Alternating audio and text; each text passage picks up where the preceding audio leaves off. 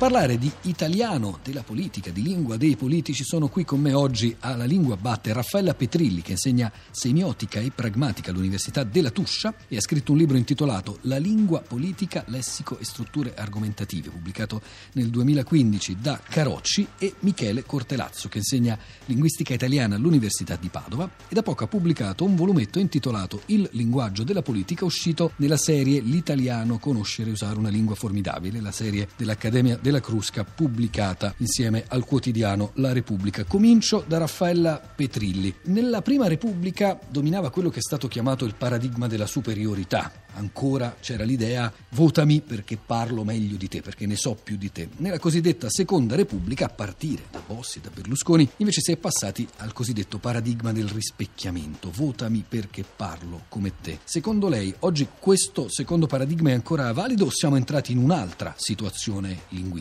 Ma insomma si può dire che è ancora valido nella misura in cui eh, diciamo, il linguaggio dei politici è intenzionalmente chiaro, comunque usa intenzionalmente, si propone come intenzionalmente chiaro, usa parole normali e cerca di, di mimare il discorso comune, la, la, la, lingua comune. Il problema però credo che stia da un'altra parte, cioè credo che parlare di paradigma del rispecchiamento non sia esattissimo, perché la lingua politica è comunque una lingua tecnica, mentre la lingua comune per definizione non lo è. Allora, il linguaggio politico deve usare e usa parole che hanno un valore eh, fisso o comunque eh, relativo alla forma di vita. Facciamo un esempio filosofo. o un paio di esempi. Beh, democrazia. Democrazia è una parola che sicuramente ha un valore tecnico, non può significare qualunque cosa. È una parola che di fatto, secondo gli storici della lingua, ha addirittura una data di nascita, intorno alla fine del Settecento, con la Rivoluzione francese, che ha introdotto una serie di termini che per noi oggi sono termini di base del linguaggio politico. Però è anche vero che democrazia, per quanto sia nota a tutti,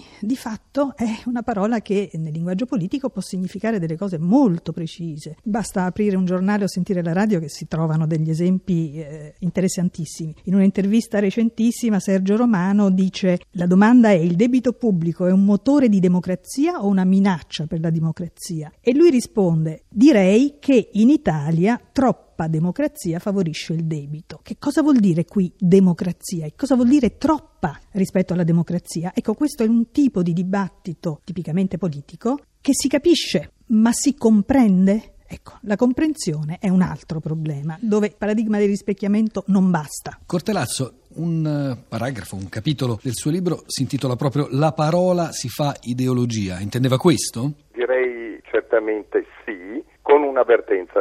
Una parola come democrazia si inserisce in una serie di altre parole come libertà, le classiche parole politiche che hanno una semantica molto ampia che viene attualizzata dal parlante dal contesto a eh, seconda dell'ambito anche ideologico in cui viene usata, a volte con delle precisazioni che sono date dagli aggettivi, per esempio democrazia può essere democrazia rappresentativa, può essere democrazia popolare, al tempo d'oggi può essere democrazia digitale, per cui c'è un contenuto tecnico diciamo generale e in più c'è questa precisazione, questa contestualizzazione a base ideologica che a volte viene rappresentata anche lessicalmente dalla precisazione attraverso aggettivi.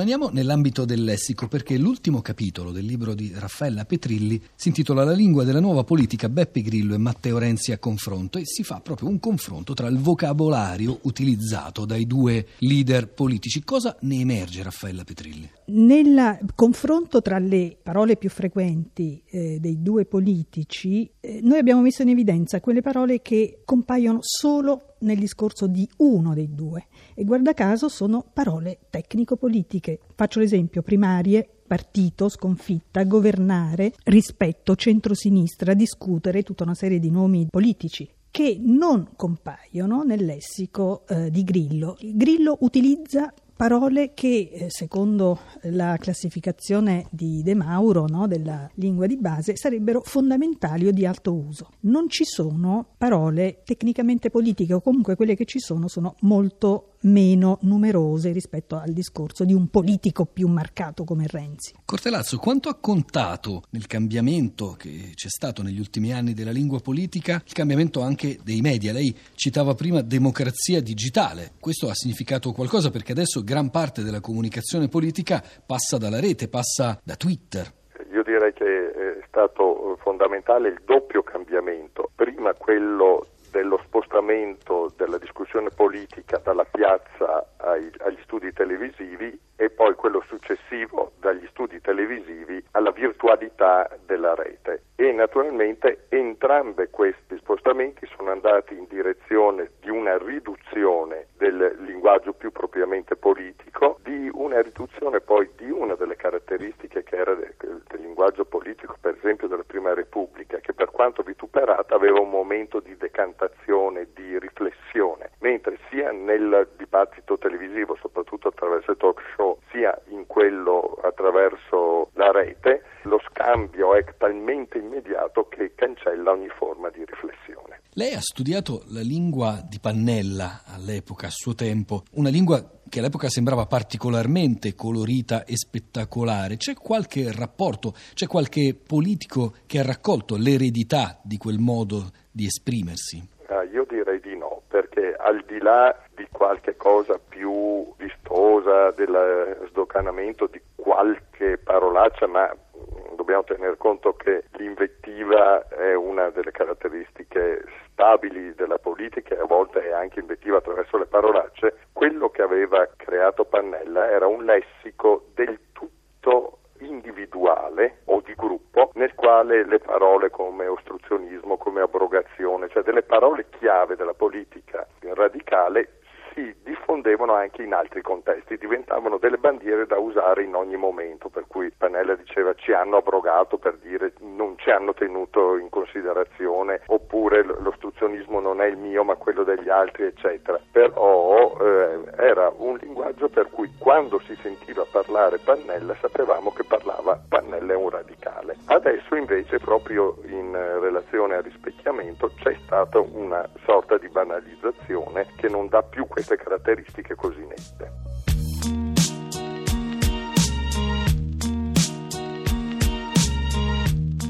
Amici derelitti, amici emarginati, rapinatori che siete oppressi dalla violenza di Stato, davanti a voi è l'apostolo della politica, il vero martire della sinistra. Il mio simbolo è falce e martirio. Ma noi non ci radicaleremo i pantaloni.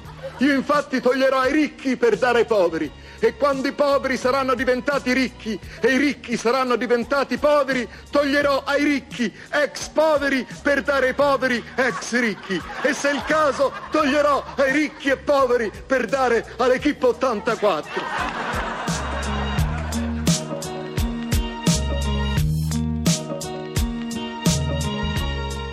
Forse Cortelazzo in Grillo c'è meno linguaggio della politica perché ci si vuole presentare come antipolitica?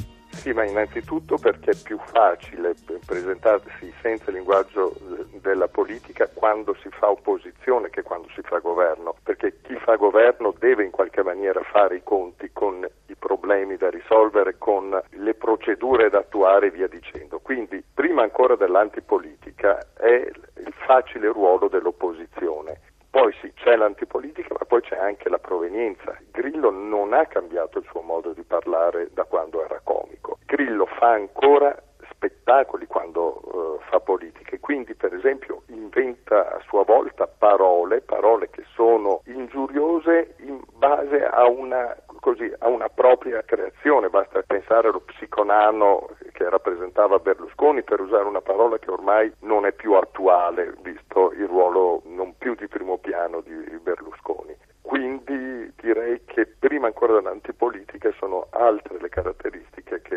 che presiedono al linguaggio di Grillo.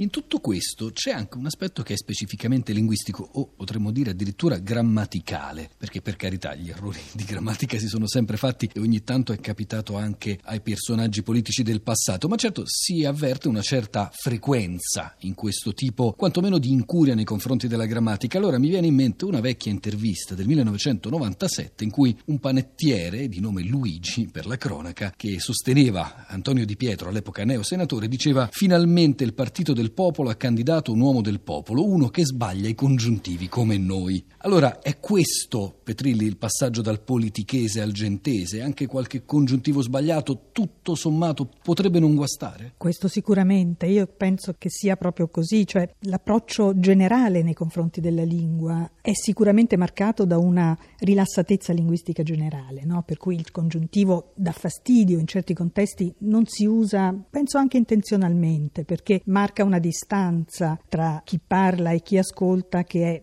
a volte veramente potrebbe essere molto sensibile. Cortelazzo, tra l'altro, lei ha studiato e dedica anche qui un capitolo i discorsi istituzionali. I discorsi istituzionali risentono di questo cambiamento della lingua e della politica o rimangono tutto sommato estranei, rimangono uguali o simili a se stessi anche negli ultimi 20-30 anni?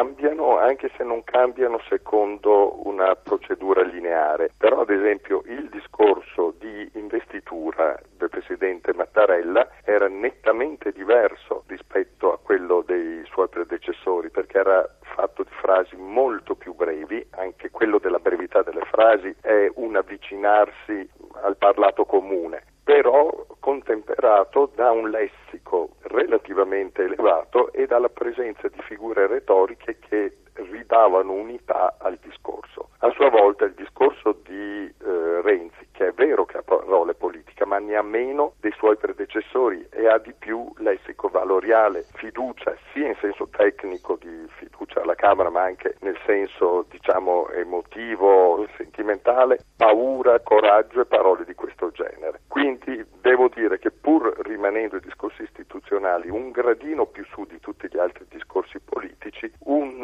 cambiamento direi epocale eccessivo, ma legato allo sviluppo cronologico del discorso pubblico c'è.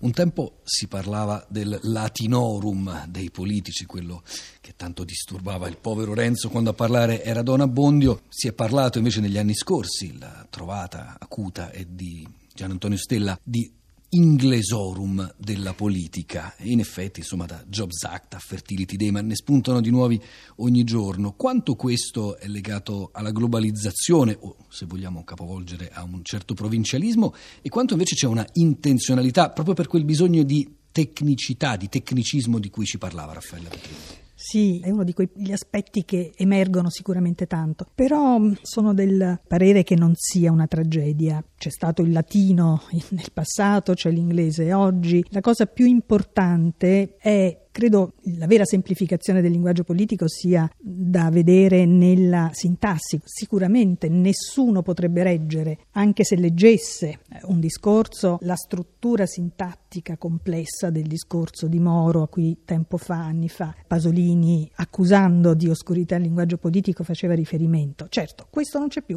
Restano questi nuclei, queste condensazioni di senso eh, su cui si gioca il dibattito politico, che sono i lemmi, le parole. E allora in questo caso anche eh, la parola inglese. Però attenzione, eh, welfare o, mm, o altre eh, Jobs Act o cose del genere non sono più difficili di qualcosa come ordinamento giuridico per la media della popolazione italiana. Voglio dire, non è l'inglese che fa da muro alla comprensione.